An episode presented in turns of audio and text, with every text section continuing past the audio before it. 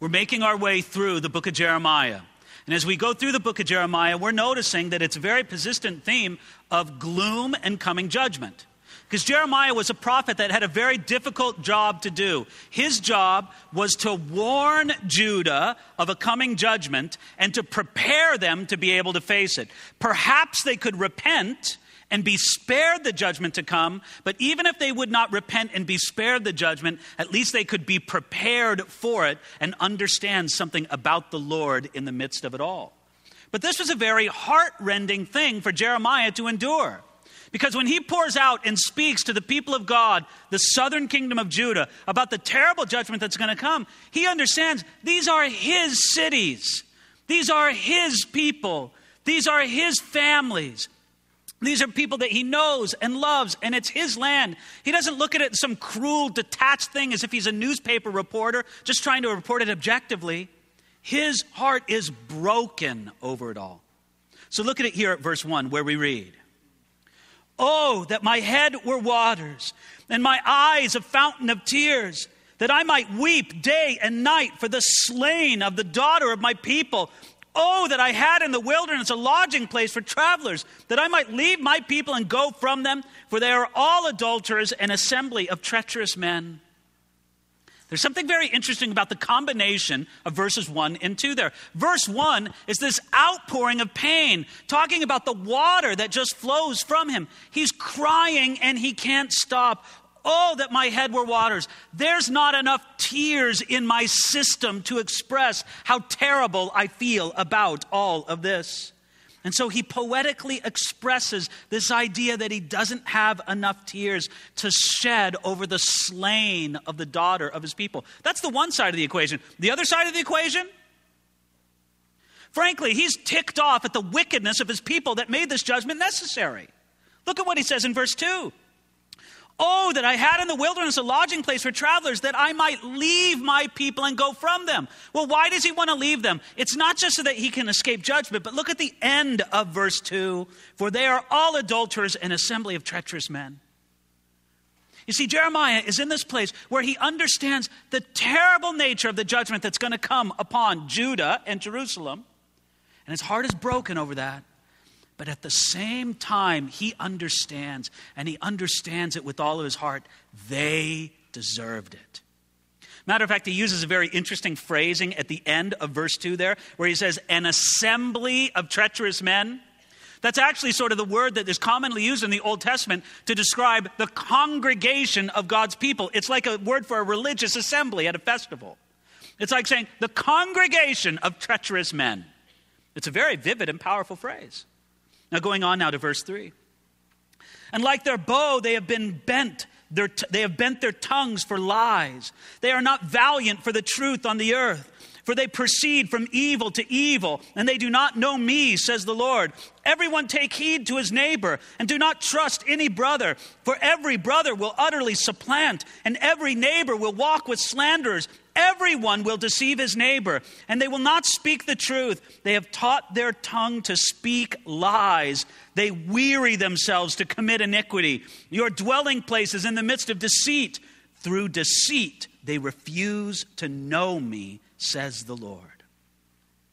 This is one of the beautiful things, beautiful in a tragic way, about the prophets, and Jeremiah is included in that. He speaks about these terrible things in the society, in the culture, but he uses such beautifully poetic language to do it. Did you see there in verse 3 where he says, like their bow, they have bent their tongues for lies? It's like this. He says, it's like you're bending your mouth like a bow, like a thing, and you're going to shoot out the arrows of lies, and they're going to kill people, they're going to murder them. And he goes on to verse 3 they proceed from evil to evil, and they do not know me. Friends, again, this explains why Judah's people and Judah's leaders could lie so easily. They were mired in evil and they were very far from a real relationship with God. In verse 3, it speaks about they did not know him in a true relational way. They didn't know the Lord. They might have known about him. If we would put it in modern vocabulary, we would say something like this Oh, they, they knew about Jesus, they attended church, they carried a Bible, but they didn't have a real relationship with Jesus. They didn't know him. That's how we would translate into modern terminology the spiritual condition of Judah in those days. But, friends, again, it's significant to remember that this comes at the conclusion of this section where Jeremiah desperately lamented the fall and the exile of Judah that was to come. But even in the very depths of his grief, he understood something. He could never forget this that they deserved it. That it wasn't unfair of God to do this. That the people had turned from the Lord so many times, so powerfully, so decidedly, that what else could God do? I mean, look at the condition as it's described there in verse 5. Everyone will deceive his neighbor and will not speak the truth. You know, Jeremiah's very dark description of Judah, I think it also describes our modern culture. We live in an age where the idea of absolute truth or is commonly rejected. What is true is not valued, and when that's the case, then societies crumble. You see, that's what it was like in ancient Judah. Truth wasn't valued. And in the modern world, that's just the way people think. I mean, just the way that people, it comes very natural to them today. It doesn't even seem strange to them to say things like this Well, that's your truth. My truth is something else. Now, listen, it's certainly true that that principle applies to some things.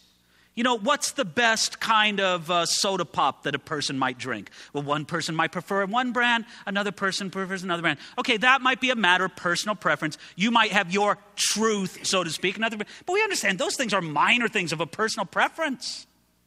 But when it comes down to the things that are true and eternal, friends, these are things that last forever. And this, our own society is becoming very detached from that idea of what Francis Schaeffer many years ago called true truth. Not subjective truth, but true truth. Going on now, verse 6, he says, And through deceit they refuse to know me, says the Lord. Friends, that is the great cost of embracing and promoting deception. Since God is a God of truth, if you reject the truth, you're going to automatically reject God and find yourself far away from Him. So the judgment was going to come upon Judah. Look at how he develops the idea in verse 7. He says this Therefore, thus says the Lord of hosts, Behold, I will refine and try them. For how shall I deal with the daughter of my people? Their tongue is an arrow shot out, it speaks deceit. One speaks peaceably to his neighbor with his mouth, but in his heart he lies in wait. Shall I not punish them for these things, says the Lord? Shall I not avenge myself on such a nation as this? I will take up a weeping and wailing for the mountains and for the dwelling places of the wilderness, a lamentation, because they're burned up, so that no one can pass through. Nor can men hear the voice of the cattle. Both the birds of the heavens and the beasts have fled, they're gone. I will make Jerusalem a heap of ruins, a den of jackals. I will make the cities of Judah desolate without an inhabitant. Do you see what he says there in verse 7? It's very striking.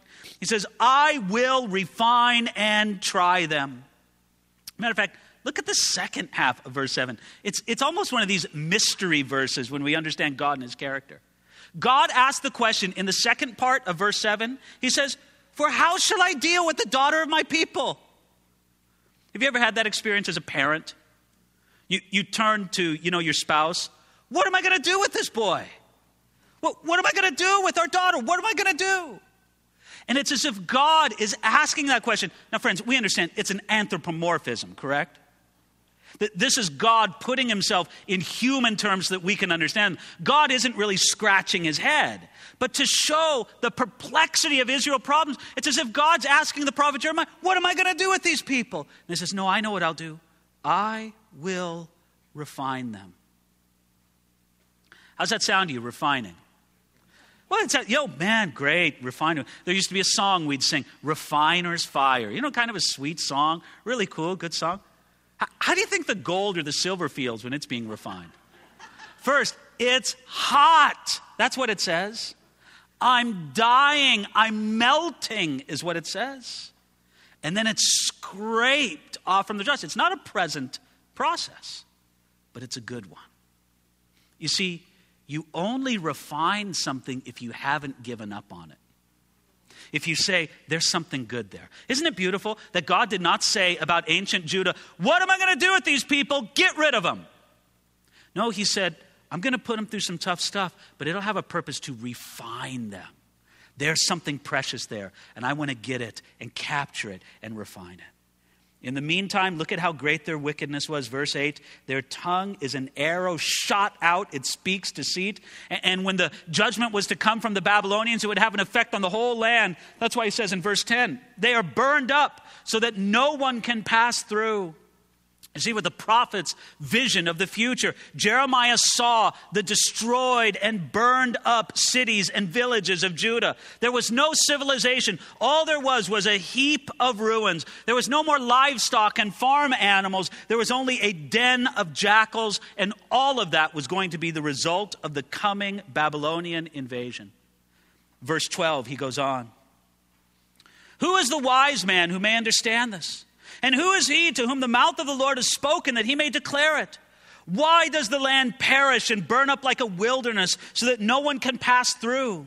And the Lord said, Because they have forsaken my law, which I set before them, and have not obeyed my voice, nor walked according to it, but they have walked according to the dictates of their own hearts and after the Baals, which their fathers taught them. Therefore, thus says the Lord of hosts, the God of Israel Behold, I will feed them, this people, with wormwood, and I will give them water of gall to drink. I will scatter them also among the Gentiles, whom they have neither nor their fathers have known, and I will send a sword after them till I have consumed them. Friends, there's a little bit of cause and effect going on here. What's the cause? Look at it there in verse 13. Verse 13 says this Because they have forsaken my law and have not obeyed my voice, nor walked according to it. That's it. You forsake the law of God, you forsake his word, his guidance, his help, there will be trouble to come. But look at what they did instead. Verse 14 speaks of it. It says, But they have walked according to the dictates of their own hearts and after the Baals. Friends, I don't know if you like to underline your Bible, but maybe you should underline that in verse 14. But they have walked after the dictates of their own hearts. Sometimes I wonder if the prophet Jeremiah could prophetically see forward to the 21st century. Isn't that it?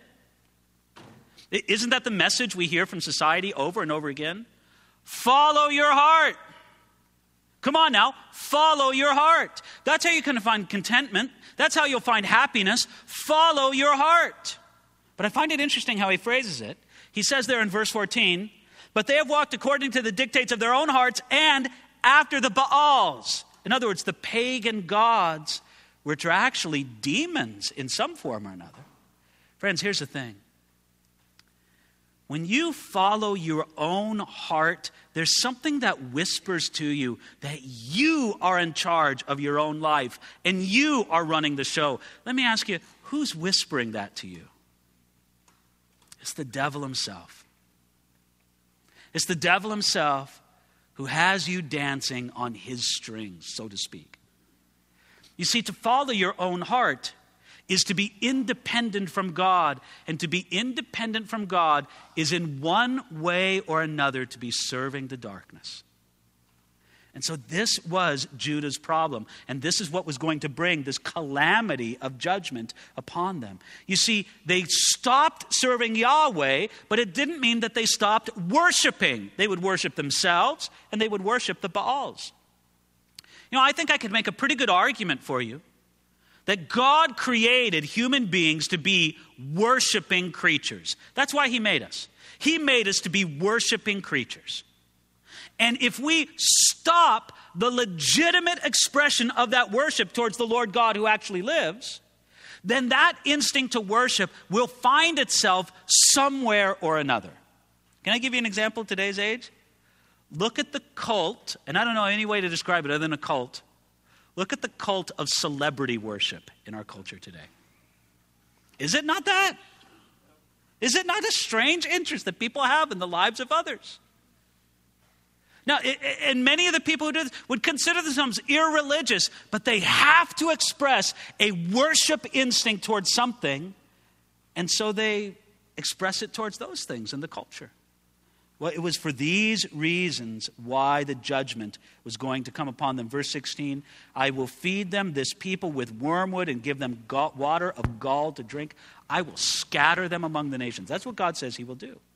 And look at the result of it now. Verse 17 Thus says the Lord of hosts Consider and call for the mourning women that they may come, and send for skillful wailing women that they may come. Let them make haste and take up a wailing for us that our eyes may run with tears and our eyelids gush with waters, for a voice of wailing is heard from Zion. How we are plundered! We're greatly ashamed because we've forsaken the land, because we have been cast out of our dwellings. Yet hear the word of the Lord, O women, and let your ear receive the word of his mouth.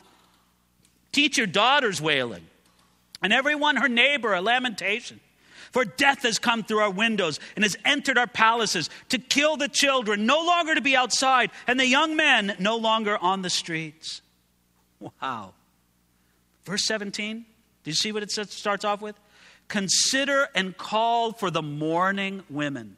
And you know what it's referring to here? It's referring to the custom in the ancient Middle East, and I understand it's still a custom in some parts of the Middle East, where you actually hire super dramatic women to come and mourn at certain occasions. You do. You pay them a little bit of money, and they come and they add the appropriate touches of misery and, and outcry and all this. And that's what do. You hire professional mourners. So, you know what Jeremiah is doing? He's prophetically looking at the judgment that's to come upon Judah and the devastation that the Babylonian armies are going to wreak upon it. He goes, Better hire lots of mourners. That's going to be a great employment opportunity.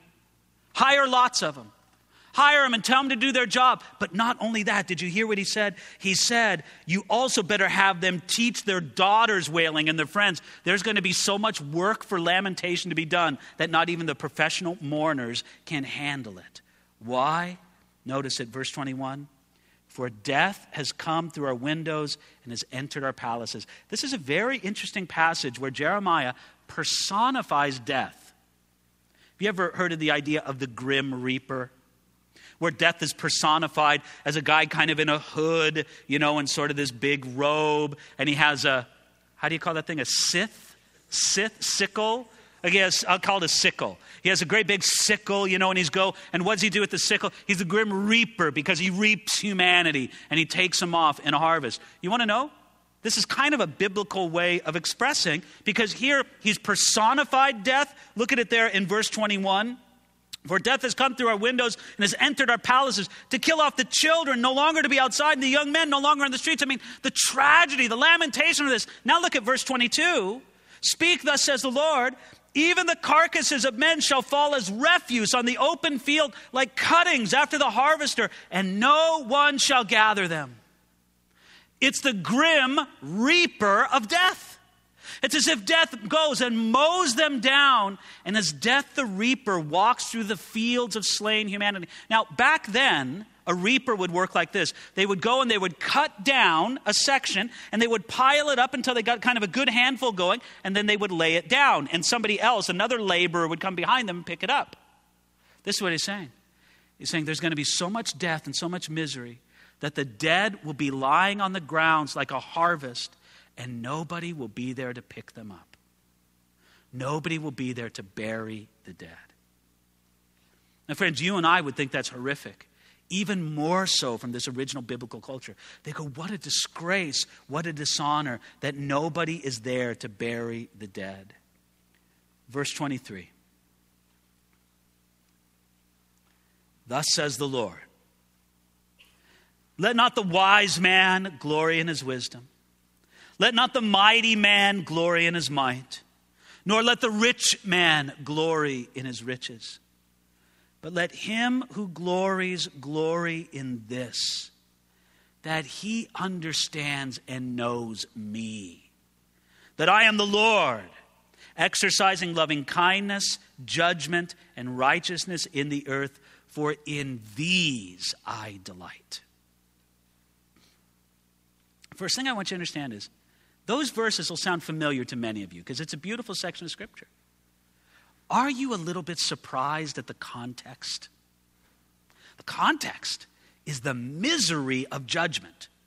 The context is the sense that there's no place to go, that you're engulfed by this judgment that's pouring in. And it's as if the people cry back out to Jeremiah and they say, Could you tell us something? Give us something to hang on to. It's if you're telling us that everything's going to be a waste, everything's going to be a ruin. What can we hang on to when it seems like everything's going to be taken away from our world? And Jeremiah says, I'll tell you what you can hang on to. But first, let me tell you what not to hang on to. You see those words in verse 23? Let not the wise man glory in his wisdom. Let not the mighty man glory in his might. Let not the rich man glory in his riches. You see, speaking on behalf of Yahweh, Jeremiah described the things that men and women normally glory in. What do we glory in? We glory in wisdom. We glory in might. We glory in riches. Perhaps for a modern day audience, Jeremiah would have added fame to all of that. I don't know exactly. But there's things that we glory in. Oh, yes, isn't that wonderful? Man, if my life had that, that would bring me satisfaction. That would make me happy. Now, I find the next line very provocative. Verse 24 says, But let him who glories glory in this. In other words, God says, God did not say, Don't glory. God wants you to glory in something. What does it mean to glory in something? Well, I don't know if I can perfectly define it, but think about it in these terms to glory in something. Think of the athlete.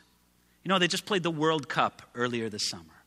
And uh, the German uh, football or soccer team, they raised that trophy. And in, in some ways, you could say it's the most prestigious athletic trophy in the world. So you think of an athlete lifting up a trophy, and you can just see it, right? He's smiling, he's beaming. Why? Because this is what I worked for. This is my satisfaction. This is my reward. This is my happiness. That's what it is to glory in something. Well, can you see the person holding up their wisdom, their wealth, their might, and they're saying, This is my satisfaction. This is my, my happiness. This is my goal in life. This is my fulfillment. Friends, if any of those things are your glory, you're in for a rude surprise. Now, you might be riding high with it right now. Maybe you have a bank account that justifies a little bit of glorying in it. I don't know. But you know, that can change in a hurry, can't it? Maybe you have physical might or ability, and you can glory in that in a moment. I'm not saying that you can't glory in those things for a moment. What I'm saying is it's the wrong way, it's never going to last. No, but look at it again. Back at verse 24, he says this but let him who glories glory in this. Let him glory in this that he understands and knows me. God says this direct your desire to glory in something to the right place, towards me. You, you can take true glory in God. You can't, so to speak, Hold on to the Lord and say, You are my satisfaction. You are my might. You are my happiness. You are my goal. God says, Yes, I gave you that instinct to glory. I want you to glory in someone. But glory in me, God says and you will be fulfilled. You know, you could say that one way to state the problem of humanity is that it's constantly showing itself to be satisfied with lesser glories. It's as if God looks to you and means, Stop selling yourself short. You're glorying in this, this. You're glorying in gold. Look at that. You're, oh, it's gold, riches, all that. God says, You know what? I paved the streets with that in heaven. That's nothing to me. Glory in something that's really significant. Glory in me, the Lord says. Verse 24 that I am the Lord, exercising loving kindness, judgment, and righteousness in the earth. Look at there in verse 24. For in these I delight. God delights in this display of his nature. God delights to show who he is and his nature, his character. He loves it because I'm giving the most wonderful, beautiful, powerful, expressive thing to the world there ever was. Verse 25 Behold, the days are coming, says the Lord, that I will punish all who are circumcised with the uncircumcised Egypt, Judah, Edom, the people of Ammon, Moab, and all who are in the farthest corners, who dwell in the wilderness. For these all are nations are uncircumcised, and all the house of Israel are uncircumcised in the heart. Maybe somebody was going to trust in their wisdom or their might or their riches. And God says, forget about that. But now, here at the end, He goes, You better not also trust in your religious rituals. But, but, but Lord, I'm circumcised. God says, it doesn't mean anything to me. Do, do, you notice the listing that he gives there in verse 25? He says, Egypt, Judah, Edom, the people of Ammon, Moab, and all who are in the farthest corners. He goes on and he lists those people. Right there, Judah is just one among the other nations. If you were a per- person in Judah at that time, your heart would almost have a heart attack to read that. God's listing you just among the other wicked nations. And God says, because that's how you're living. Don't tell me you're circumcised with the religious ritual. I'm not interested in it because you're not living as if you're separated unto me. That's what God was concerned about. Now into chapter 10.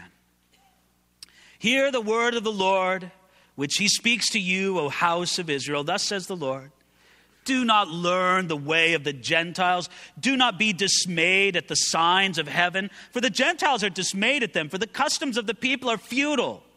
For one cuts down a tree from the forest, the work of the hands, the workmen with the axe. They decorate it with silver and gold. They fasten it with nails and hammers so that it will not topple. They are upright like a palm tree, and they cannot speak, that they must be carried, because they cannot go by themselves. Do not be afraid of them, for they cannot do evil, nor can they do any good. I know what you're thinking after that passage. You're thinking, what am I going to do with that Christmas tree that I just bought last year? You see what God says here? First of all, He says, don't learn the way of the Gentiles. He's just folding the thought from the end of chapter 9 into the beginning of chapter 10. You're acting like the other nations, but you don't need to. Separate yourself from the Gentiles. Don't live and act like the Gentiles. I want you to not be conformed to the world, but to be transformed by the renewing of your minds. And then look at the customs of the people. Verse 3 For the customs of the people are futile, for one cuts a tree from the forest. Then in verse 4, he says, They decorate it with silver and gold, they fasten it with nails and hammers that it will not topple. You see, Jeremiah described the pagan custom of cutting a tree, setting it in a special place, decorating it, and worshiping it. And the worship of the tree is indicated by that phrase in verse 5, where he says, Do not be afraid of them, in the sense that someone might give reverence to the tree as an idol. Now, look, let's be honest. It's very difficult to read this description and not be thinking about your Christmas tree, isn't it? But listen, I think that there's many reasons why, even though I read this and I believe it, I do not believe, can I just speak, that the practice of having a Christmas tree in the Guzik household violates this in the slightest. And let me explain to for you. I'm not going to speak for your household, but I'll speak for my own. Uh, let me explain it to you this way. Uh, based on a passage like this, it's possible that a Christian could be convicted that they should not have a Christmas tree or even celebrate Christmas. Now, if you have that conviction, okay, fine. It's good to remember what Paul wrote. He said, Whatever is not from faith is sin. Romans chapter 14, verse 23. And if you cannot celebrate Christmas and have a Christmas tree in faith, well, then don't do it. Nevertheless, I believe that there's many reasons to believe that despite some similarities, the differences between what Jeremiah described and our modern practice of the Christmas tree, the differences are even more significant and profound than the similarities. Let me point some of them out. First of all, Jeremiah spoke regarding the customs of the Gentiles. And in our modern culture, it's not primarily the pagans that honor Christmas, it's the believers, it's Christians. You see, it's our custom to celebrate Christian, Christmas. It's not the custom of the Gentiles, by and large, at least not in a reverent, respectful way. Secondly, Jeremiah spoke of believers borrowing customs of unbelievers. But in the modern world, when an unbeliever has a Christmas tree, they're borrowing a custom from believers, not the other way around. So it's the opposite in that sense. Thirdly, Jeremiah spoke of a tree regarded as an idol. And, at least properly understood, the modern Christmas tree is not an idol. Let me say this if the Christmas tree becomes an idol and an object of worship in your home, then you can get rid of it. But if it's a decoration that reminds you of Christmas, fine. But if it's an idol, well, of course you shouldn't have an idol in your home. But then finally, Jeremiah spoke in a time in history where trees were often directly connected with idolatry. There were many idolatries and uh, pagan shrines that were set up under trees, and they were connected with that very much so. And so, uh, this was the idea in Jeremiah's day. I think it's very different from our own day. But I think the principle still applies. Look at it there in verse 5. Do not be afraid of them, for they cannot do evil, nor can they do any good. Jeremiah mocked the idolatrous worship of inanimate objects such as decorated trees. Why are you worshiping this thing? It can't do any good, it can't do any evil, it's inanimate. And now, beginning at verse 6, is a section where he's going to mock the practice of idolatry even more. And friends, when you think about it logically, idolatry is eminently mockable. I like the story that I heard of a South Pacific missionary he went to go some island where there was a tribe of people who had never heard about that. They worshiped idols. They had all these wooden idols, and the idols were very big. They had, a, they had a, a real grip over the consciousness of these people. Well, the guy came to preach the gospel, and he saved. He got one of the chiefs of the, the thing saved. And so the chief was going to destroy all the idols of his village. Well, the village was aghast. They say, You can't destroy all the idols. The gods will be very angry at us. They'll be furious with you. You can't do this. Well, the chief had now become a Christian. He realized, Well, I can destroy the idols. It just doesn't matter. So this is what he did. He go, Okay, we'll do it this way. He said, I'm going to set up all the idols. Everybody bring your idols to the center of the city. And they did in the little village. They set them all up. And he put the very biggest idol in the front. And then the chief spoke to all the idols. And he said, Okay, idols, here's what we're going to do. I'm going to destroy all of you, but I want to give you warning. Here's your chance. Run away if you can. He waited a few minutes.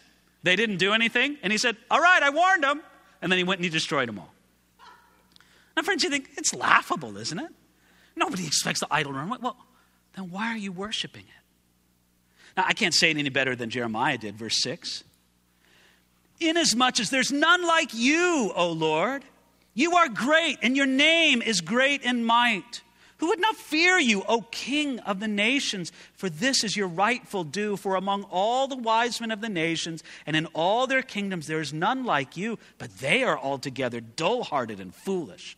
A wooden idol is a worthless doctrine. Silver is beaten into plates and is brought from Tarshish and gold from Uphaz, the work of the craftsmen, and of the hands of the metalsmith. Blue and purple are their clothing. They are all the work of skillful men, but the Lord is the true God. He is the living God and the everlasting King. At his wrath, the earth will tremble, and the nations will not be able to endure his indignation. Do you see the main point there? Look at it there in verse 9. They are all the work of skillful men.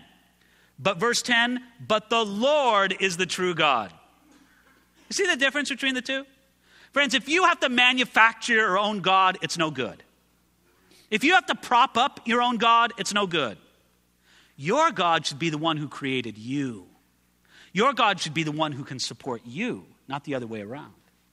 Verse 11 Thus you shall say to them, The gods who have not made the heavens and the earth shall perish from the earth and from under these heavens. Stop right there, just at verse 11. Verse 11 is a little curious in the book of Jeremiah. It's the only verse in the entire book that's in Aramaic, not in Hebrew. People say, well, why, why would that be verse in Aramaic? What, what's going on there? Some people wonder if it's a copying error that maybe a scribe or a copyist, you know, added something in the margin. I don't think so. I think the best evidence says is that what Jeremiah is doing is he's quoting a proverb that was common among the people in that day, and he wanted to give it to him in the Aramaic language because it's true. And the proverb essentially means this look at verse 11 again. The gods that have not made the heavens and the earth shall perish from the earth and under these heavens. If they didn't create the earth, they're not going to last on the earth. And it seems to be a proverb that he quotes of the day. Verse 12 He has made the earth by his power he has established the world by his wisdom. And he stretched out the heavens at his discretion. When he utters his voice, there's a multitude of waters in the heavens. And he causes the vapors to ascend to the ends of the earth. He makes lightning for the rain. He brings the wind out of his treasuries. Everyone is dull hearted, without knowledge. Every metalsmith is put to shame by an image. For his molded image is falsehood, and there is no breath in them. They are futile, a work of errors. In the time of their punishment, they shall perish. The portion of Jacob is not like them, for he is the maker of all things, and Israel is the tribe of his inheritance. The Lord of hosts is his name.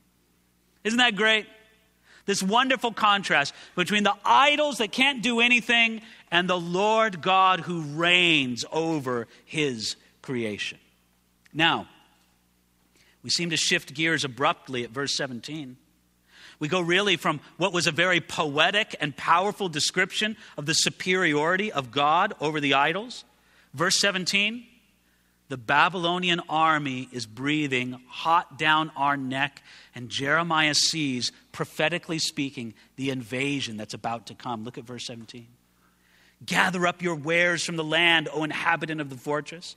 For thus says the Lord Behold, I will throw out at this time the inhabitants of the land and will distress it, that they may find it so. Friends, he's crying out to them, Gather everything you got, run for your lives. But what does God say? Look at it in verse 18. I will throw out the inhabitants of the land. Friends, you want to know what a vivid phrase of speech God uses there? Literally, in the ancient Hebrew, to throw out the inhabitants of the land is to slingshot them out. Think of David casting around that sling, letting the rock go, and it flies with tremendous force. God says, I'm going to slingshot you out of the land. And he did. You know, it's been confirmed by archaeology. When the Babylonians came down and conquered Jerusalem and Judah every city was wiped out. There is no record of continuous occupation. They have not found a city in Judah proper that was continuously occupied through the 70 or so years of, of, of, of exile. They were destroyed. Now, some of the cities were re inhabited, of course, but they were all depopulated because God slung them out of the land. Verse 19. Woe is me for my hurt. My wound is severe. But I say truly, this is an infirmity, and I must bear it. My tent is plundered, and all my cords are broken. My children are gone from me, and they are no more. There is no one to pitch up my tent anymore or to set up my curtains. It's this cry of despair from the person on the run, conquered, destroyed. There's no strength left within them. And then verse 21 for the shepherds have become dull hearted and have not sought the Lord. Therefore, they shall not prosper, and all their flocks shall be scattered. Behold, the noise of the report is come, and a great commotion out of the north country to make the cities of Judah desolate, a den of jackals. Friends, that's a heavy verse right there. Verse 21 The shepherds have become dull hearted and have not sought the Lord. Now, when someone like Jeremiah, in the context of ancient Israel, uses that term shepherds, he means it in two senses. He means it of political leaders and of spiritual leaders. And it was true of both of them. The political leaders and the spiritual leaders, they had not sought the Lord, and calamity was going to come.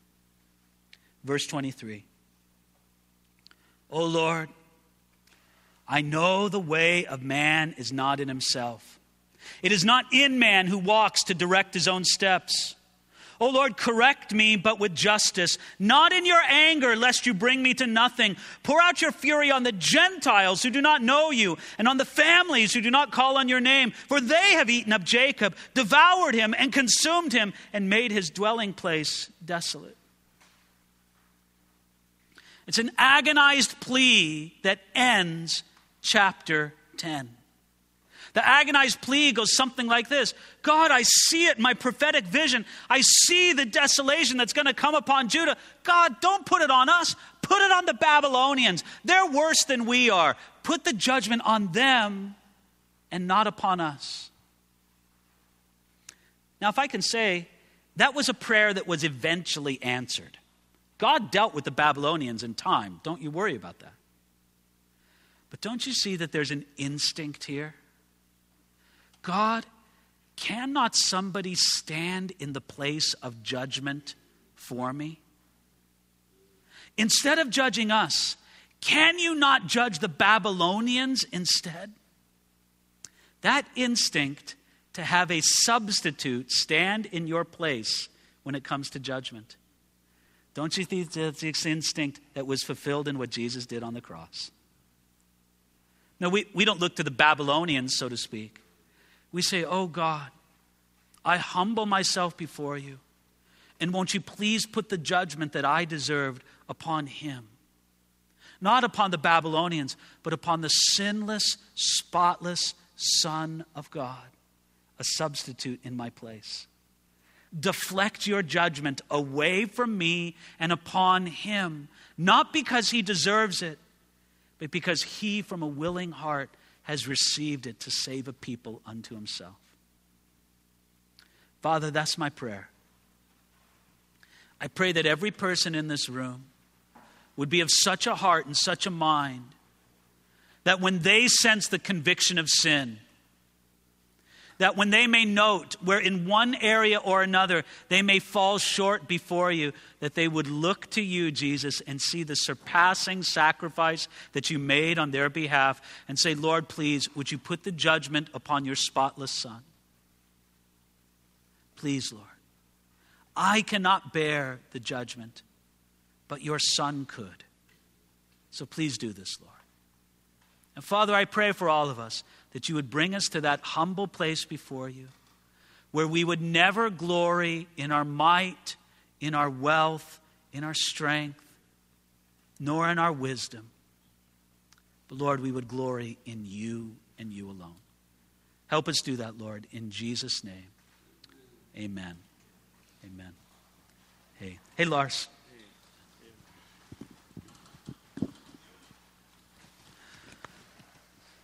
People texting any questions? A lot of questions. A lot of questions. Almost an overload, a deluge of questions tonight. So I don't know if we'll be able to get through well, all of them. So we'll try as, as much as we can. Pick out about 10 minutes worth. There we go. Okay. Uh, people wanted to know um, do you see a judgment happening on a, on a certain people? Uh, like what was supposed to happen on Judah that Jeremiah is talking about, like in today's in today's world or today's society. Do you see anything like that? We do not have infallible prophets upon the earth today. And we can only definitively trust the word of an infallible prophet to say, this is the judgment of God. We may see things with peoples, with nations, with whatever, and say, man, that looks like it to me. But unless we have some inner knowing of the secret mind of God. I don't know if we can say definitively, but we could say probably, or it seems to me. And so I, I don't think we can say with, with, with definiteness. Now, do you think God sees the sin of the world in, in sort of the same way that He sees the sin of Judah right now, that He sees it in such extreme measure, this the depravity that we're kind of seeing around the world, even, even I, in the last I months? think that uh, I'll just speak for Western culture and the United States. I think that we're deserving of judgment from God and we're, we're moving to a more and more degraded place. Um, uh, talking about uh, the idolatry that we kind of. I, I, I remember a quote from Billy Graham. Supposedly, Billy Graham said this. He said, If God doesn't judge the United States of America, then he owes Sodom and Gomorrah an apology. Now, let me give you the wild card to that is the announcement or the sense of impending judgment is always an opportunity to repent. And God's re- uh, repentance on behalf of God's people and the community as a whole, it can turn aside even the certain announced judgment. Remember Jonah? He walks through Nineveh saying, The judgment's coming. Nowhere, judgment's coming. And Jonah's happy about the judgment. The Ninevites got radical and they repented. They got so radical in their repentance that their cows repented. They repented so radically that God relented and delayed by many years the judgment that he said was going to come upon them immediately. So a people may be deserving of judgment, but they may repent and, and either withhold or, or put off that judgment. Now, where do you, um, just in terms of these messages from Jeremiah, this might be uh, just interesting for me. Is, were these originally orally spoken, or were they written down for, you know, for reading, or, uh, you know, how do you think these were transmitted?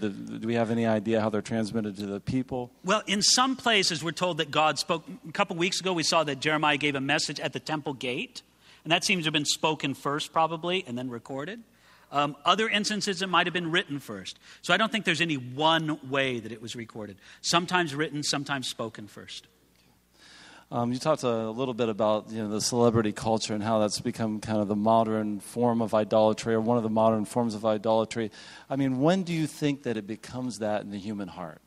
Um, you know, when does it cross the line of just you know, I'm interested in what certain celebrities are doing and who's getting married and divorcing and all those kind of things that happen in that world. And when do you think it's, you know, is it okay to, follow that in any way? What, what do you think about that? Um, I think that there's, there's some difficult to define line between an a, a interest in the culture around us and an inappropriate interest in such things. But one thing to tell for sure is if, if it takes the place of your devotion to God. You know, I mean, to kind of put it in dumb terms, you know, especially because probably nobody reads it anymore. But if you'd say, if you're, if you're much more interested in People magazine than your Bible, that would be an indication, wouldn't it? So isn't something wrong there? Isn't that like a test you would go to the doctor and you look at your chart and he goes, wow, this, this isn't good. You know, look. so, I mean, just, you know, that, that would be a, like a diagnostic. You say, well, nobody reads People magazine anymore. But yeah, you get the idea, whatever it would be if it would distract you from your genuine devotion to God. How about social media? Do you think that can be a form of idolatry, just following not really celebrities, but just well, normal you know, people? Any, and listen, mm. here's the thing good things can make the worst idols. In many ways, social media can be a good thing, used for God's glory and used for good in the world. But oftentimes, it's good things that make the most difficult idols. So, sure, somebody can do that. They can, they can center their life around, you know, how am I perceived on social media? How many likes do I get? How many friends do I have, so to speak? So, uh, somebody just uh, had a question, kind of a um, just an interest in the fact that uh, Baals is in the plural. I'm not sure which verse is taken from. Was there multiple Baals during during this time, or does that refer to just different statues? Well, Baal was sometimes a generic word for a master. And so sometimes it would be applied to a multiplicity of gods, but there was one in particular, Baal, that was in the Canaanite pantheon of gods. But then there were other gods that had it uh, Baal Zebub, Baal this, Baal that. And so there were the Baals as well. Okay a lot of attention uh, paid uh, to Jeremiah 920, 924. A lot of people love that verse, and uh, I think it was really interesting to see how that it falls right in the middle of the context of a lot of judgment. Yes. Um, first, first off, somebody had this interesting thought. Does, does that kind of point to the gospel message that is best to glory and that we understand and know God? Does that, does that have anything to do with a, with, a, with a gospel message in that way that we can well, it certainly does, in that, if anything, that, that understanding what God has done for us in Jesus Christ, which is essentially the gospel message, um, it should take our, li- our eyes off of ourselves and put them firmly on the Lord and on his glory. And that's, that's, that's the whole purpose of the gospel, to restore man to right relationship with God again. And this, let him glory in this, that he understands and knows me, that he has real relationship with me. Can, somebody asked this can there, can there be a pride of knowing God? Um, you know, that you glory in the fact, like, hey, I know God, but you don't know God. Or... There is not a single virtue that cannot be perverted and twisted into a sin. Uh, even humility. You know, a person can become proud over their humility. yeah. Great irony right, right. there. Isn't it? Isn't it? How, go around thinking, well, I'm more humble than you. I bet I'm 10 times more humble than you. You know, that, that kind of thing. And uh, yes, but of course, um, and, and, and of course, this is a very subtle strategy of Satan. If he can't stop you from pursuing the Lord, then what he wants to do is kind of pervert it, if he can, to make you proud and self superior and, and make you think like you're some kind of super Christian that's above everybody else. Self righteousness type Yes. of thing. Um, and then uh, just a practical question, you know, how can we satisfy ourselves in God? I mean, what are the ways that we can understand and know God uh, and get closer to God for somebody? You, you this? can't do it apart from real relationship with Him. And I, I know that that's a very strange thing to say. I, I would not blame a person for saying, relationship with God, what are you talking about? You know? How, how do you relate? What does that even mean? You know, what? I talk to the open air in my bedroom and I have relation. What does that mean? Well, listen. You get to know God and develop relationship with Him the same way you develop relationship with anybody else. You put your attention upon God, you listen to Him, you spend time with Him, you speak to Him, you bring Him into the experiences of your life. I mean, these are ways that you would get to know and develop relationship with anybody who walks this earth.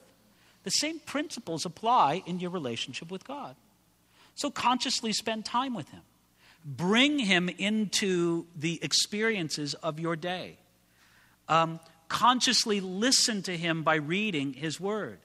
Speak to Him and tell Him.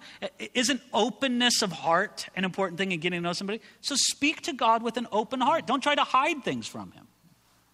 You know, don't be like the child, you know, speaking to God with your fingers crossed behind your back. And, and the, these are just very normal ways that we get to know each other in relation, and, and, and it functions in the way that we get to know God as well. Um, uh, in that, I think it's either in the verse after, it says that God delights in this. Yes. And I was just thinking about just that idea of, uh, the, you know, can we, is that something that we should focus on? Is that God is, you know, just happy about us knowing Him? That, when we come to God, he, he just has like a certain delight. How do we kind of play that out in our spiritual lives? Well, when we understand how beautiful it is to have the delight of God, then, then it makes us want to pursue it all the more. God's delight is not only His reward, it's also our reward. There is something so appropriate with us recognizing our creaturely place before God. You're the creator, I am your creature. I will take my proper place in your plan, and I just want to bring delight to you.